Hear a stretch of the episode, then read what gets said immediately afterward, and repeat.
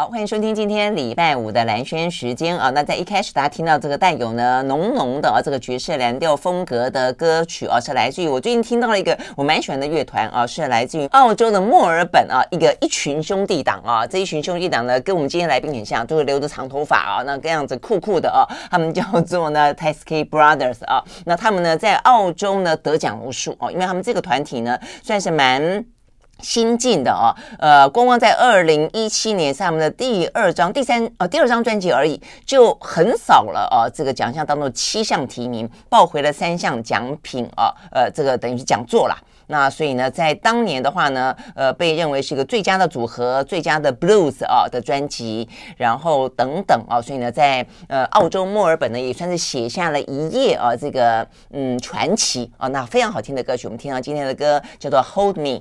好，那刚刚讲到呢，呃，留着长长头发的酷酷的男生啊，那我们今天的现场的来宾呢，就是那么一位啊，那他在台湾的近些年，在广告圈跟广告导演圈，呃。声誉鹊起，很快的窜出来，而且呢，呃，我上次碰到他的时候呢，他是在替一本很好看的小说写了一个呃推荐序。后来我发现说啊，何止写一篇推荐序，他呢写了非常多的推荐序呢，很爱看书，还自己写小说，还自己写诗，呃，所以好忙哦，这个导演哦，所以我们今天邀请到现场来的呢是卢建章，Hello，Hello，大家好，对啊，哎，你真的很忙哎，你到目前为止到底出了几本书了？十几二十本？十六，十六本，下一本应该下个月就上了，十二月初。对，呃，本来出版社问我说：“哎，那你你要访问这个呃建章导演，是不是要谈哪一本书？”我说：“啊、呃，不了，我们就聊聊这个人好了，因为他书太多了，我看不完。我每一天的看书的量已经够多了。我本来有想过说我要介绍你一本书，比方说啊，你那本，啊、你那本我还呃翻了一些诗。”嗯啊，就是失去的愉悦，对不对？失去愉悦的愉悦，因为它这个愉悦的愉悦可以，还有还有阴 阴科，还有阳科。啊，看这就广告人实在是要看失去愉悦的愉悦是你的诗集，对不对？后来呢，就拿了一本叫做《把好事说成好故事》。哎，这本又跳回。比较像广告导演，呃、哦，是，对不对，然后你在讲你的拍的哪些广告，那广告背后的一些故事。那我想，好好，那这样子，因为我本来就想找他来聊他这个人，我想那拿这本来当做那个好了，哎，还没 翻完又来一本。呃，你的小说叫做《替代的》啊，替补的王牌，替补的王牌。他很幸运，他代表台湾去参加德国法兰克福书展。嗯，在好像十二本小说类里头被被就是代表台湾的是台湾队啊，因为国家代表队，所以没办法，对我来说，我我所以我诗集也翻了一点。那这个广告的呃，这个呃，这个故事也翻了一点，然后小说也翻了一点，看哦，有个法医，有个谋杀案，都看不完。我想说算了，我们就好好跟这个建章来聊天好了。所以你的兴趣怎么这么广泛？然后你的时间为什么看起来好像永远用不完？哎，其实我我的时间。像我刚刚来路上，我还看到那个谁啊，有人在讲说睡不饱，其实跟你一整天的状态啊，会跟失智很接近。嗯，然后很多人一天睡不到五六小时，但我每天都睡八小时到九小时，有时候到十小时。我非常重视睡眠，我们家都很爱睡觉，我老婆也是。哎，你重视，但你要睡得着，可以？呃，还可以，因为我有运动的习惯。对，因为我每天至少运动半小时到一小时以上，就跑五公里，或者或者做 HIIT 那种高间歇强度的运动，至少半小时以上。但回过头来说啊，就是说很多人以为我做很多事，其实我很闲，我很闲，我我主要工作是做爸爸。我主要工作做爸爸，嗯嗯、其他都是我觉得比较像副业，不管是拍片啊、写书啊，或者或者参与您这个有有意思的节目、有意义的节目，我觉得都是我做爸爸以外的事。那也因此，所以回答 您刚刚的问题，就是说，其实对啊，我的主要工作目标是做爸爸，所以这些呃其他的东西其实还是环绕着同样的主题，就是作为一个爸爸，作为一个爸爸，我可以做些什么？我可以，比方说，我们可以给孩子一些。经济上的 support，可是老实讲，孩子他不要，他不需要你的钱，他需要你是你的时间。嗯、所以我一天陪孩子，大概除了睡觉以外，嗯、除了他在上课以外，我几乎都在他身旁。他现在多大了？嗯，今年七岁，七岁，今年七岁，哦，那应该真可爱吧？对对对对对对，应该说非非常有想法，非常有智慧。你知道他他前智慧啊，哦，非常多。觉得他是现在是我的 mentor 啊。呃，你的缪斯吧，是不是？我不是不是缪斯哦，他他比我成熟太多。他因为有一次去书店，因为我们几乎每天都逛书店，嗯，然后他有一次在书店，他看到一本书是谈收纳的，那是给小朋友看的，大概好像是十二岁以下读的。从那之后呢，他回家之后，他就把他的书桌整理好。你知道他原本他的书桌，我都笑说好像被枪打过，就是啪什么，就是你看不到平坦的桌面，你是看不到桌面的，嗯、是是高临起伏啊，有一些很、嗯、很大，像乌克兰就是了呀呀呀。然后呢，但是因为他买了那一本书，他回去看了之后，哇！天啊，他现在每天把他桌面整理的干干净净、整整齐齐，就是所有东西都会归位，归位完他还会把桌面擦拭干净之后喷酒精、湿纸巾，什么都来。哇塞，那本书你要介绍给大家一下？我觉得我应该介绍给我侄子，哇塞他的桌子也是一样。但你知道，我是那种我的桌子，其实我刚讲我女儿桌子是被枪打过，我的桌子是被大幅。大规模的轰炸过，是空袭过的。然后我我一昨天一边运动，全身滴着汗，哒哒哒哒。然后我说：“哎，你你还喘着气，说你你你可不可以帮我整理一下我的？”他说：“整理什么？”然后我说：“我的人生。”然后他看着我笑一笑，没有回答，转身就走，就好像河边的白鹭鸶一样。你知道，然后像他好几次跟我聊，哎，叫你跟他讲这些话，他这样的 听得懂吗？没有没有，他他都听得懂。譬如说他，我也后来把他收到这本诗集里头。他说他有一次跟我讲说，爸爸，我发现好好玩就好好玩，嗯，不好好玩就不好玩。啊，这是你书里面的，就是他说，其实面对每一件事情，如果你认真在乎，你投入，其实那件事情就会带给你乐趣，带给你成就。不是你有没有赢或有没有得高分，不是，都不是那件事，而是说你如果在意，你在乎那件事情，它自然会产生出能够让你跟他在一起的感受。可是任何事情，就算它再好玩，如果你不在意，你不在乎，你在那其中。你都在浪费，你都会觉得很无趣、很无聊。嗯嗯，有时候我们常常会觉得说啊，这世界很无聊。但是真正的核心，搞不好是我们自己很无聊，我们根本搞不清楚自己在干嘛。嗯，因为这样，所以你不珍惜，你不在意。我觉得那才是最恐怖的事情。我我多说一件事，其实我我最近是处在一个呃，可能也许是这十年来人生里头一个相对奇幻的时刻。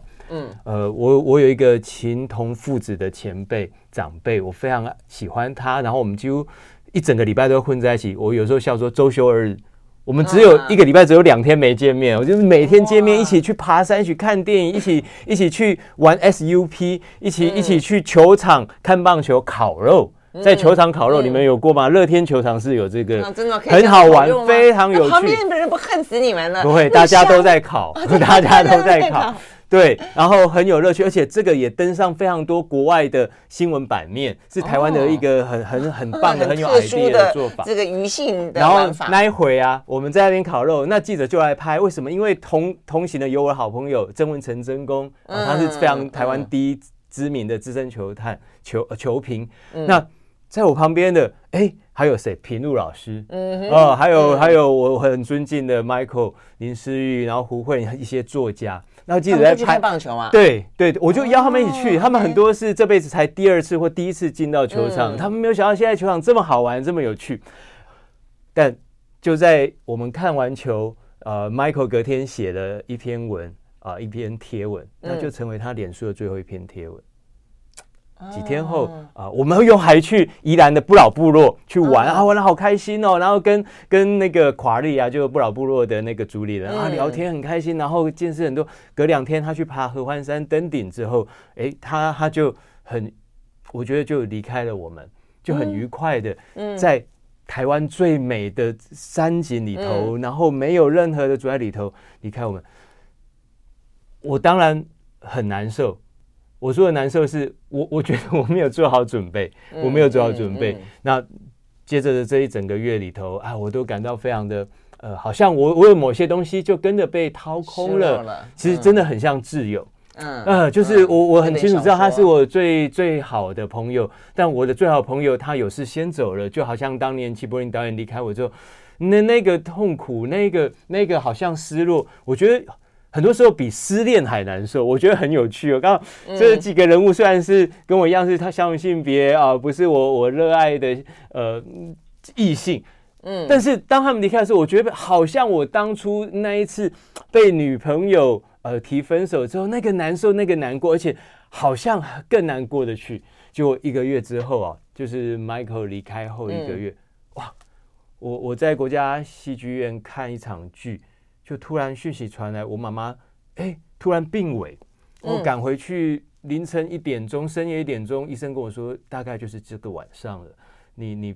你可能现在就要联络葬仪社处理后事，嗯、所以我在凌晨两点钟啊，跟人家那边讨价还价，因为你知道，很多时候当人走了之后，很多价钱什么都是没得谈的。嗯、哦，然后在加护病房里头，然后看着妈妈签，然后我我我签下许多的你知道 paper 啊，嗯、你要签名，嗯、然后我我想着，因为我母亲在我三十年前，呃。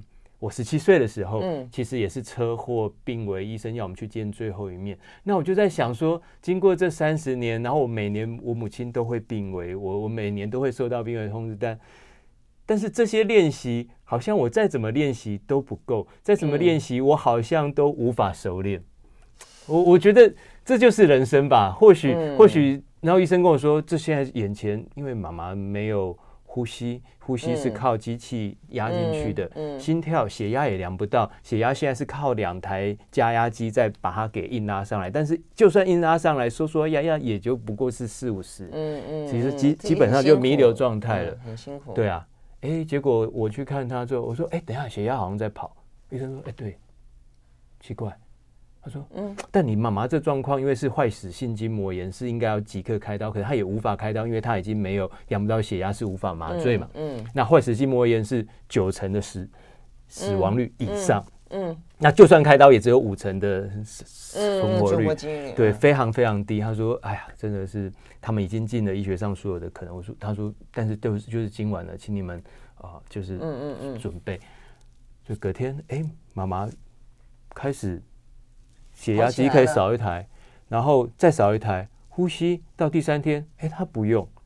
呃，医生说你们要不要开刀？我说不要。你那个开刀是必须要把整个大腿都都挖掉。我妈妈已经辛苦三十年，我不想要她再受苦，嗯嗯、甚至痛到不行。还有，因为她失智的关系，她会无法理解她为什么要那么痛。然后你在想。嗯就算他过了这一关，他接着半年，你那一块肉、那一块伤口要花几个月才会长回来，他每天都会在那痛苦里头。我说我不要，我我拒绝让他再受苦。嗯，结果两周后，我妈妈出院了。我妈妈哇，这是这是因为你们回去看他？I don't know, I don't，我我不认为，我反而认为是那就是神的安排，那就是比我们更巨大的造物主他们很奇妙的计划，只是我们不懂那计划。嗯结果，哎、嗯欸，我妈妈出院后两天后，我我去去看 Michael 他树葬的地方，在他现场呢，呃，朋友大家在分享故事，忽然我女儿大哭，那我赶快把她抱起来。通常我女儿只要我抱她起来，她马上就不哭，嗯、因为之前曾经因为要打疫苗关系，我还发生一个很好笑的事情，就是我们去打疫苗，就护理师说，哎、欸，轮到你们要打，我说没有，他打完了。他说他打完了，那他为什么现在在笑？因为多数小孩打完疫苗是在哭嘛。我说有，他有哭，就是他打下去之后第一下哭，然后我把他抱起来，他就好了，因为他觉得他的、嗯、他的情绪被 comfort，他就 OK 了，他就 fine 了。但这一次很奇怪，我女儿哭，我抱她起来，她还是继续哭。然后我说怎么？她说被叮。然后我说啊，被蚊子叮了啊，不是不是，一直很痛，一直哭。后来旁边人才发现，她被蜜蜂叮，她被蜜蜂叮，而且而且。因为我女儿她唯一一次住院，是因为她曾经被蚊子叮到有过敏反应，后来变蜂窝性组织炎，然后失去意识昏迷。所以这件事对我们来讲是很巨大、很严重。因为有些人对于那些是是会有比较过敏反应。嗯。然后那一天是礼拜六的中午十一点半，我说哇，糟糕，怎么办？开始肿起来啊！然后我我就跟其他朋友说，不好意思，我要赶快带她去看皮肤科。然后我们我我一边开车，我老婆在旁边就赶快联络。那坐。哦，坐我旁边的是小说家黄崇凯，因为他陪着我们去，是我的好很要好的朋友，《新宝岛》的作者。然后路上呢，我老婆联络每一家那个皮肤科，就遇到一个问题，因为是礼拜六的中午，接着就会他们就会休息，礼拜天也会休息，下一次就会到礼拜一早上。嗯嗯，哇，我们就说怎么办？因为我们下去可能还要十分钟，Google 的时候，然后很多护理师就说啊，反正时间到我们就休息了，不好意思。然后我老婆好不容易打打打打了好几间，终于有一家可以，终于有一家可以。结果没想到下了山之后，整个木栅大塞车，原来在修路，完全没有人会过去。你车就算不管你开什么车，你是卡在那，你就是动弹不得。我没有办法，所以等到我们要赶到那个地方之前，我们早就迟到了。对，我们早就迟到了。幸好我老婆在最后还拜托他，不好意思，我们是小朋友，我们很需要帮助，请你们帮。就那那个诊所叫黄皮肤科，嗯，然后愿意帮忙。那我进去前我还在笑。哎，这是黄皮肤科，那我还跟我女儿说，哎，刚好我们是黄皮肤，所以看这个很刚刚好。就是啊，医生又给我们擦了药，对。但你知道吗？当天我是得赶去苗栗的日隆本屋演讲，嗯，哦，然后我中间因为这一耽搁，我要再送他们回去，然后我就会迟到一小时。我刚才跟那个书店主人说，嗯，他说没关系，没关系，呃，读者们都到了，他会跟他们分、嗯、说明这个状况。就我足足迟到了一个小时。哇一个小时，可是我很感动的是，当我到的时候，你知道吗？苗栗的那个中正路吧，中正路上是其实并不是很热闹，不像台北市都。可是就在那书店前面，满满的都是人，他们就站在路旁等我到。我我我会，其实你会感受到那种被珍惜、被被被在乎、被在意。我觉得那就是一种，也许我们这辈子都在追求这个感受、这个感觉，就是有人爱你。嗯，尽管那一天。我一整天没有吃任何东西，然后我开了两小时车，又在新竹又塞了半小时多，嗯、我经历了许多许多的呃难过，而且当然我同时间还在担心着女儿。对，听起来你过去这段时间真的日子过得、呃、还没讲完，我狗昨天又病危。谁病危？我的狗昨天又病危，十六岁。我们要休息一会儿。你这段时间过得有点像云霄飞车，有没有？呀呀呀呀！OK，又快又又猛，然后又转来转去，高来低去的哦。这个听起来有点头头昏了，但是这个人生感觉起来特别的丰富而饱足。是是，休息了，马上回来。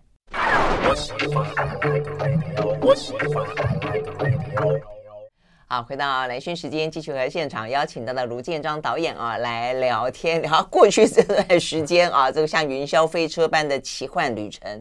狗狗哦，昨天应该说狗是在前天我们回到家的时候，发现它整个一直大喘气，然后呼吸非常不顺畅，然后呃连走路都跛啊跛的，非常的有问题，然后整个地上都是尿，我们很担心很紧张。那隔天我们就赶快呃送到。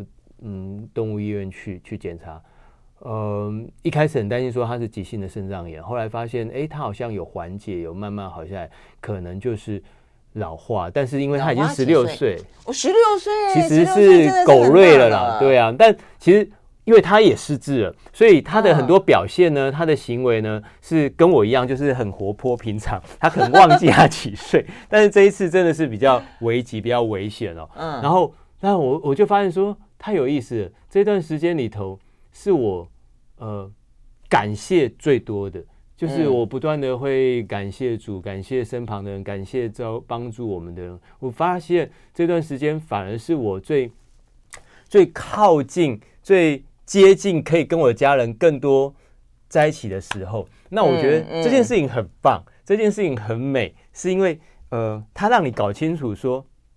天啊，最重要的事情是什么？天啊，你最在意的人是谁？嗯，绝对不会是你老板，嗯，绝对不会是公司，也绝对不会是刚把你骂到臭头的客户，嗯，他们都只是让你可以来 support 你家人的。你知道，呃，前一阵我遇到那个台湾呃胜场数最多的教练，他说一个人应该要把家庭当第一，嗯哼，不应该把工作当第一。我说为什么？他说，当你把工作当第一，你很可能会搞砸你的家庭。你可能会疏于照料陪伴你的家人，可当你把家庭当第一的时候，很有趣哦，你会把你的工作做好，因为这才能够让你好好照顾你的家庭。嗯，我觉得哎，真的是很有智慧，难怪他会是台湾有史以来最多胜胜场的总教练。嗯，他因为这样，所以他任何比赛结束，他一定要立刻回家，不管不管多晚，不管隔天要多早，还要离开家。嗯，我觉得。这个听起来真的是蛮有智慧的，是。而且你把家庭搞定了之后，我觉得你的朋友人际关系，我觉得也会取得是更好的信任。因为当你大家看到说你对家人这么的关心，对这种人事实上是值得被信赖的，啊，是对不对？对对，你你讲完全没有错，而且你会吸引到的可能是相对好的朋友，嗯，他们反而不会伤到你，害到你。是像像我很多在台北朋友都晓得说，如果要约我晚上吃饭，很抱歉，你就是得约我们全家。因为我晚上的时间就是 for 家庭 family time，那如果你想要，你还是很想跟我在一起，那抱歉，旁边就是有两位，而且 我眼睛在你身上的时间可能也有限，因为我还是会看着他们。不错不错，所以爱家的男人不会变坏，不不不，这个 概念。我其实是不良少年，现在变成不良中年了。好，哎，但是我真的觉得，我觉得，呃，我现在知道为什么我们那个时候呢推荐那本《挚挚友》，我们那么喜欢那个书。我自己也是一样，我过去这些年。父亲过世，那好朋友过世，那我真的觉得，当这些人离你而去的时候，你因为失去而觉得你会有更多，对对，你会知道说自己过去有多么的幸福，是。有多么的幸运，是，然后因此你会珍惜所有，就是他们曾经给你的，以及你现在还有的。对，对不对？对，真的，真的，而且，而且，我我觉得，其实我们身旁的每一个你在意的人，他们就是我们的老师，他们就是来帮我们上课。而过去我们可能都只想翘课，都只想 偷跑去玩。可是这时候你会发现，你多喜爱这几堂课啊！真的，真的会变得很感谢他们啊，让让你更清楚你的人生是什么，要什么，对不对？好，好，我们休息再回到现场。I like 103, I like radio 好，回到啊，兰萱时间，今天的梦想人物啊，这个邀请到的呢是导演卢建章啊，所以我们刚才光光听到过去这几，哎，这是多久之内发生的事情？就这么两个，呃，就是一个月内吧，哎，才十月，哎，现在是还在十一月，十一月，那那就是这半个月吧。嗯嗯，感觉起来你的人生好浓缩。好，心跳稍微，一般人可能稀释要过好几个辈子，你一个月就过这么多，然后你过去这这十几年也过了 这么多角色，所以蛮有意思的。你刚刚讲说你现在过的是一个不良中年，嗯、不良中年的概念是呃，不是依循既有的轨道，然后呢，不太遵从别人给你的框架。然后比较 自由自在的，在每一个瞬间去做自己想做的事情，是这样的吗？所以我们一开始讲到说，你真的好多角色，呃，从广告人到导演，到小说家，到诗人，到你又喜欢看棒球，你又有这么多的朋友圈，其实感觉起来，你是可以让自己那么忙吗？我我其实不会觉得忙，我其实觉得真的，我还是环绕着同一个核心和。包含我的人生也是我的创作嘛，哦，嗯，都我还是环绕同一个主题，因为，呃，回到最源头，我是因为十七岁母亲差点过世，因为车祸脑伤，呃，本来说会过世，后来医生紧急开刀说，啊，以后就是植物人了，嗯，就恭喜你们，以后是植物人了，救活了。那时候我不知道植物人是，我想说妈妈以后只能吃素吗？嗯，又不懂嘛，不懂嘛，对啊。后来哎，从植物人忽然又开始会动到。到到可以下床，然后跟我们可以回家，其实那也是一一段奇迹。呃，可是那个过程里头，你知道那时候我自己独自生活，为什么？因为爸爸在医院顾着不知道会不会活下来的母亲，妹妹去住姑姑家，我一个人就是自己住在安平的家里头，每天自己骑脚踏车去南一中再回来，然后看着窗外的安平古堡，然后我想着到底我妈妈会怎么样。那时候其实是高三要准备联考，但我安平骑到南一中还蛮远的，还好七公里，我就每天这样来回。哦，OK OK，那 对很多人会说好远，因为其实就是整个台南市了，对呀，最西到最东。哎，你有概念？因为我家在东区嘛，所以我们家距离南一中啊，对，什么什么成大都很近。对 对对，那里哇塞，你们好远。安平就是最边的嘛，对对对。那但你知道吗？就是那时候，我我想说啊，我得我我得想办法让我自己呃好一些。然后我看电影，好像男主角忧愁的时候都会抽烟，所以我就是那时候学抽烟的。后来发现我搞错了，他根本没办法解决我问题，而且还会创造我其他的问题。但我我是说，我觉得我是从那时候就开始价值观有点 用我的说法叫扭曲啊。嗯嗯，就是我会觉得很多世俗的价值，譬如说金钱，譬如说学历，我就会想说啊，这些有什么用？我妈妈现在这样，这些可以救我妈妈，不行嘛？医生就说啊，眼前任何的医学的知识都没有办法救她。嗯，那你再多钱有什么用？所以，我我觉得我后来不管是工作，不管是是是在面对人生很多抉择，我发现我我是扭曲的。我说的扭曲是，我不会去认真的，这是蛮正向的扭曲，对不 对？我会觉得我想要留下的是是一些，比方说意义。或者价值，或者我觉得最浅薄的是某些人的记忆。我我希望，因为你你经历过生死关头，虽然不是我的，可是你就会很清楚知道说，那个天平很清楚的，钱在那时候完全无用。那如果这样，那钱应该只是要拿来服务我们想要追求的价值。是没错，如果钱可以换回健康的妈妈，是啊是啊。那你又知道很不行的时候，而且你知道，就像我刚刚说，我每年都得面对病危，所以我每年又会再操练一次，又会再演练一次。所以后来，我觉得也跟我的工作很有关系。我就会认为，我不一定要怕客户。嗯，为什么？我要提供给他的是，他也许在十年后他会谢谢我，而不是他当下就会觉得说：“哦，你照我说的做，做得很好。”我从来没有要照对客户说的做。我想的是什么对他好。嗯，因为我认为我想要的是我的作品活得比我还久。我的作品能够活得比我久，那他必须要能够经过时间的考验，经过市场的试炼，而不是当下。你知道，我常会觉得我的作品不是给你一个人看的。如果我的作品只要给你一个人看，那你说什么我就照你说的做嘛。问题是，好，这这点我觉得，如果说啊，如果你你熟悉，就是听众朋友如果熟悉呢，呃，广告圈的运作方式的话呢，你就会知道呢，这个呃，卢建章导演讲的这件事情不是很容易的事情。通常来说，广告。广告公司他们的客户最大，客户说 说说 A，你很难去说 B。然后通常创意团队呢就要去跟这个客户去 fight，但是呢，广告的 A 一就要拜托你不要再闹了，好不好？那么那本钱是谁给的，对不对？对。所以我觉得这个部分，你刚刚讲说是你觉得你不是只有给广告客户看，你要给大家人看。所以对你来说，你的广告的作品是你的作品。是，但对他来说，是我付钱请你替我做宣传，呃、应该是这样说好了。这事实上应该是他们的作品。如果就广告而已，对对对，是不是？因为广告的最后落款是他们的名字，就是啊，不是我的名字。如果是我的画作，哎，最后落款是我的名字嘛？可是通常我们在广告创作上，我们是隐，所以就是这样的。所以当你记得这是你的作品，不是他们的作品的时候，你不听他们的话，问题他说：“哎，先生，这个钱谁付的？”我不是不听他们话，我我会听他们话，但是除了他们，我也会追问。你的作品是要给你自己看，还是给所有人看？如果是要让这个作品有效，那我们应该考虑的是越多人看了会有感受，而不是你自己有感受。嗯，你知道，常常会有一个状况，就是大家都照那个老板、客户、老板意思做，做做出来之后，结果大家都不喜欢。那你觉得老板会骂谁？他会骂他自己吗？不会，他还是骂你们。你们为什么做做的那么差？对，但我发现我选择的是，我不要让未来人们，应该是说所谓的客户不信任。嗯。我选择是在这当下，我会尽其可能，我会让你感受到我比你更在乎、更在意你的作品，我比你更了解你的市场，我比你更在意你的消费者，而我认为这才叫做专业。那你怎么说服他们？我没有说服，不我不喜欢说服。嗯，我那怎么让他们相信你？譬如说，这是会议室，通常我们是相对，嗯、甚至有人会认为是对立。我常不这样觉得，我们应该是 team member 啊，只是 OK 刚好。至少在这 case 里头，我们是 team member，只是你的名片跟我名片上面印的不一样，但是我们最后又会产出一个作品，那是我们一起的。所以我会绕过桌子这边，我会过去他旁边，我会跟他，我会搂着他的肩，我会抱着他肩膀，我会好好的跟他分享我的观察，我看见的是什么。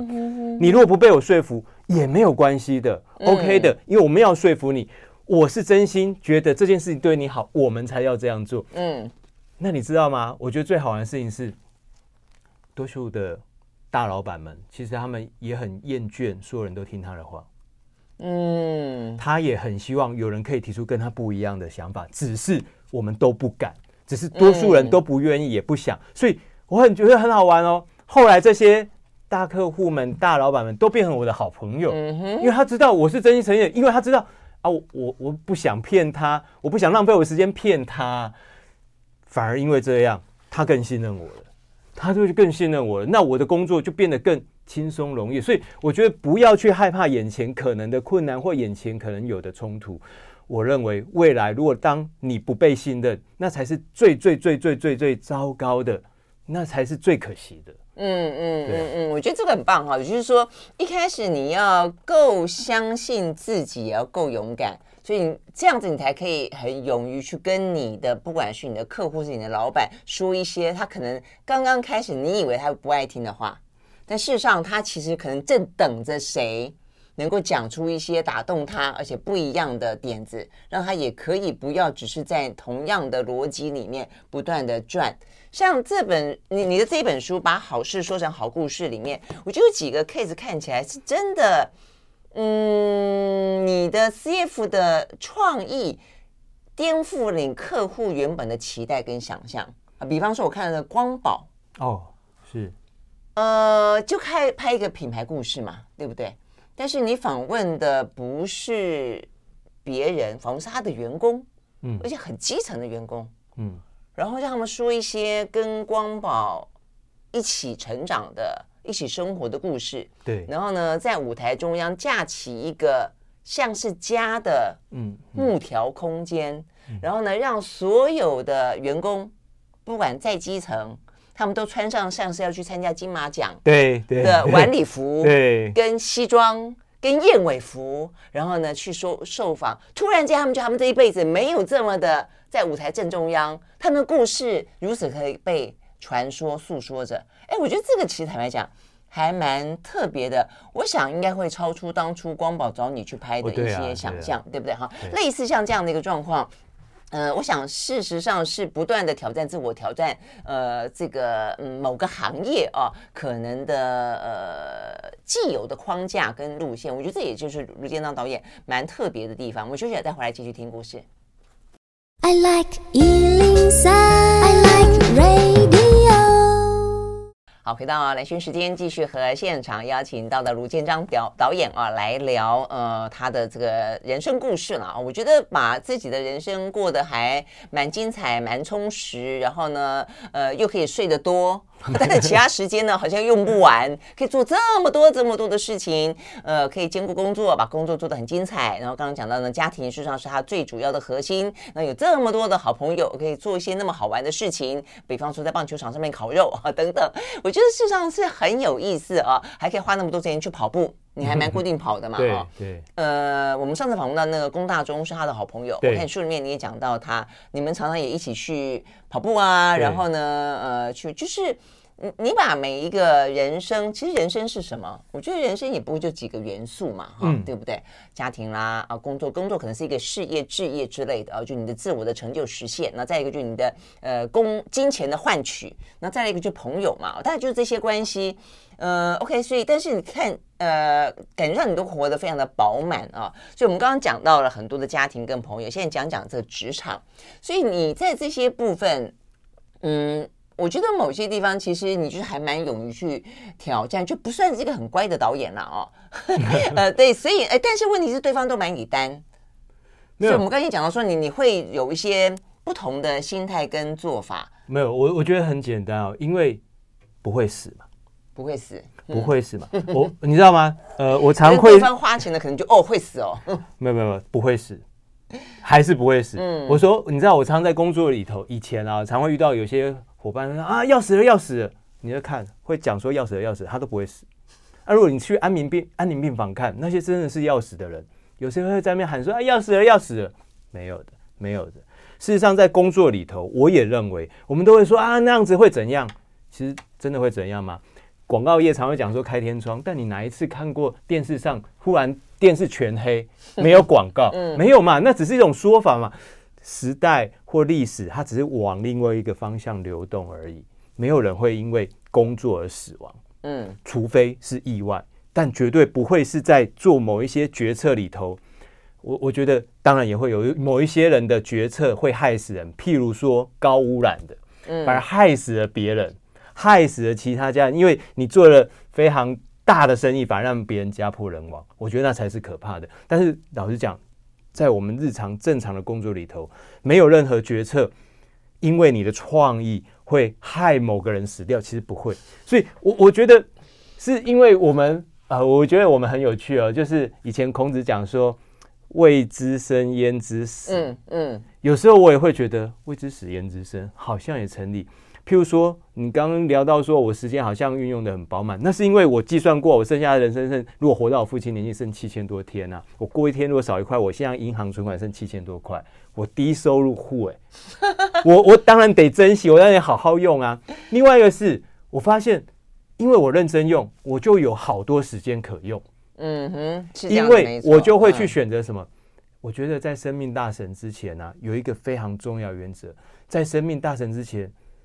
你绝对不会再说谎，你绝对不会再假装，你知道吗？我们生活里头有非常多的时间在假装，假装加班，假装你有在开会，假装你在跟听老板的话，假装假装哦你在，你知道我们办公有时候办公室里头会有一个气氛，就是啊你你没你没事，你要哎、欸、大家都还在忙，那你就假装，嗯，好像弄到七八点，因为大家都还在，嗯。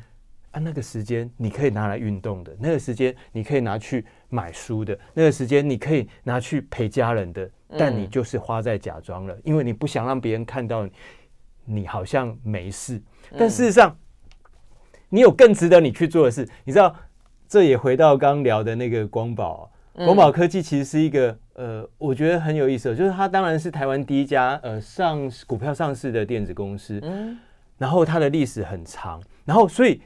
当他们第一次找我的时候，他们本来是为了呃他们的第一个厂房要拆掉啊、呃，然后要重盖啊、呃，想要做一个记录。我说啊，这很有意思，就这样子而已，就是记录一个拆房子的过程。但我说，material 是 material，我说那个建筑物就只是物质嘛，嗯，跟真正重要、真正你在意、珍惜的是里面的人嘛。如果你是你跟我说你真正。珍惜的只有那一个房子，那你现在为什么会拆掉它？所以表示那个是可以改变的。嗯、真正重要的是这些陪伴你一起打拼的这些员工们。然后我说：“哎、欸，我可不可以跟你们员工聊一聊？那最好是在公司待很久。”然后一聊，才太有趣了。他们就是帮我约来好多，你知道我都要叫大姐大哥的，嗯嗯、都肯到六十岁。他们就是这辈子都在同一家公司里面，然后最后在这里退休，在这里成家立业，甚至有孙子。嗯、哦，你就听他讲，嗯、他说以前中和那边全部都是田，只有他们一个房子，然后就一个公司，然后他们要出来要这样弯弯曲曲的走出去。你看现在中和整个都是哈车水马龙，出来还会塞车。嗯嗯、我就有一个很强烈的感受，他们其实是一部活历史，他们就是台湾经济起飞的见证者，没错。还有。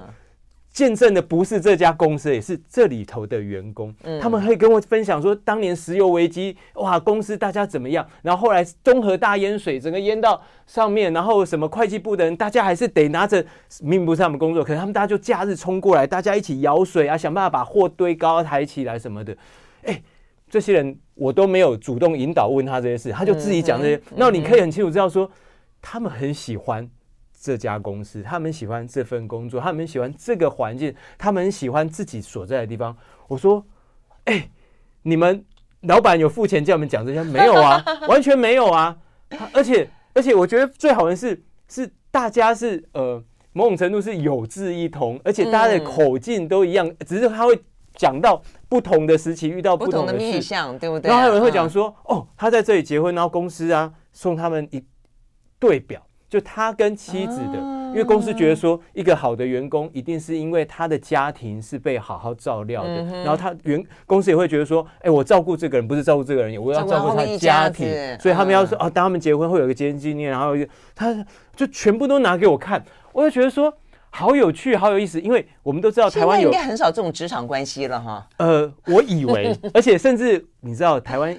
多数的企业啊，它的寿命都比较短。嗯，哎、欸，很很少人可以在同一家公司一路到到最后退休的。从年轻结婚生子变老。对，我就说，哎、欸，你们这太有意思了，我听得津津有味，因为我很喜欢听人的故事。然后更让我觉得说，哎呀，你那个公司市值多少啊？什么哎，营业额怎样啊？市占率什么？我觉得那些都有其他工具可以去沟通、嗯、去交代。嗯、可是这一块这一段情感的这一块，我说这是我的工作了，所以我就。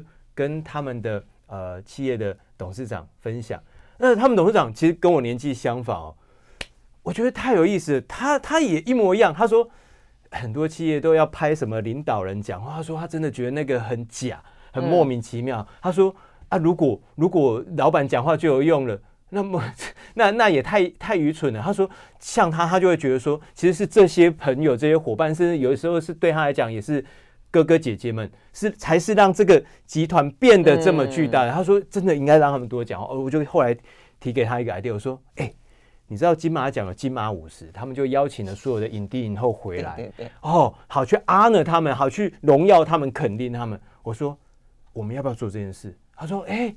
很棒哎！我说，因为你们平常也会，你们很照顾员工，所以你们也会给他 bonus，也会给他金钱上的呃，就是奖励的、鼓励的。我说，可是我猜测这些这些伙伴，包含你一定也是啊，你一定没有被造型师好好的做好一个完美的造型、化好妆，然后穿上最好的晚礼服，嗯、对，然后而且我们用台湾最大的摄影棚架好，完全就是跟金马奖相同。等级规模的，然后我请的摄影师，台湾最好的摄影师、造型师、灯光师，全部都是最好。我们好好的来 honor 他们，还有让他们好好的来讲，他们在这个地方在这里生活，然后体验结婚啊，然后面对人生所有大小事的那个感受。嗯，我说，而且最重要的事情是，我认为这才会是台湾另外一种能够帮助你企业的一个好的真人广告。嗯嗯，大家都知道台湾现在很缺人，啊，那缺人啊，你如果只是金钱，那那那就是财务部的事啊。可是你要拍片，我觉得我们这些人有另外一份工作，我们要让人家知道说这家公司是善待员工的，这家公司而且不是善待一下下给你个 bonus 就好，他是会照顾你、陪伴你，然后让你可以在这里安身立命。我觉得那是一个更。你如果让现在二十几岁的年轻人看到，哎，他可以去想象，也许之后他的三十年的生活的模样是安定的，我觉得那是更棒的啊。那如果我们所有企业都能够这样，嗯、我们台湾就会有更多家庭受到帮助嘛，受到照顾嘛，然后他们也愿意付出，那台湾不是就更美好？我觉得这样才不会浪费资源啊。对啊。所以呢，在这这本书里面啊，其实讲到很多的企业，就是说呃。这个如今很好玩，在里面不断的强调这个 ESG 哦，因为现在很强调就是环保啊、社会啊、G 哦，这个讲的是治理嘛哦。那呃，这个事情很多人把它当做一份工作啊，是呃流行啊、哦，跟现在大家都这样做，所以你。非做不可这种想法去去做它，但是呢，呃，其实很多的价值哦，就你对生命的价值，其实是隐藏在这些看起来好像很制式化的 slogan 里面的哦。所以呢，对企业来说，怎么样真正的可以把它内化成自己的一个企业的目标或责任，我觉得还蛮重要的。但我们同样人也是啦，我刚聊那么多年，发现说呢，呃，怎么样让自己成为一个有故事的人，以及怎么样说好自己的。人生故事，我觉得卢建章在这方面呢是有他的呃这个嗯天赋的。没有，我们休息了再回来继续聊啊，怎么样说故事？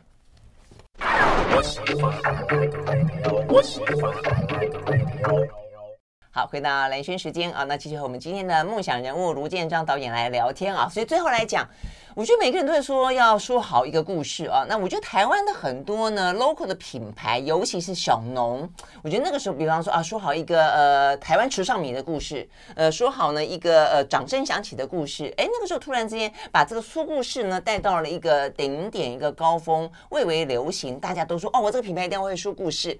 那但是我觉得说一说说到之后。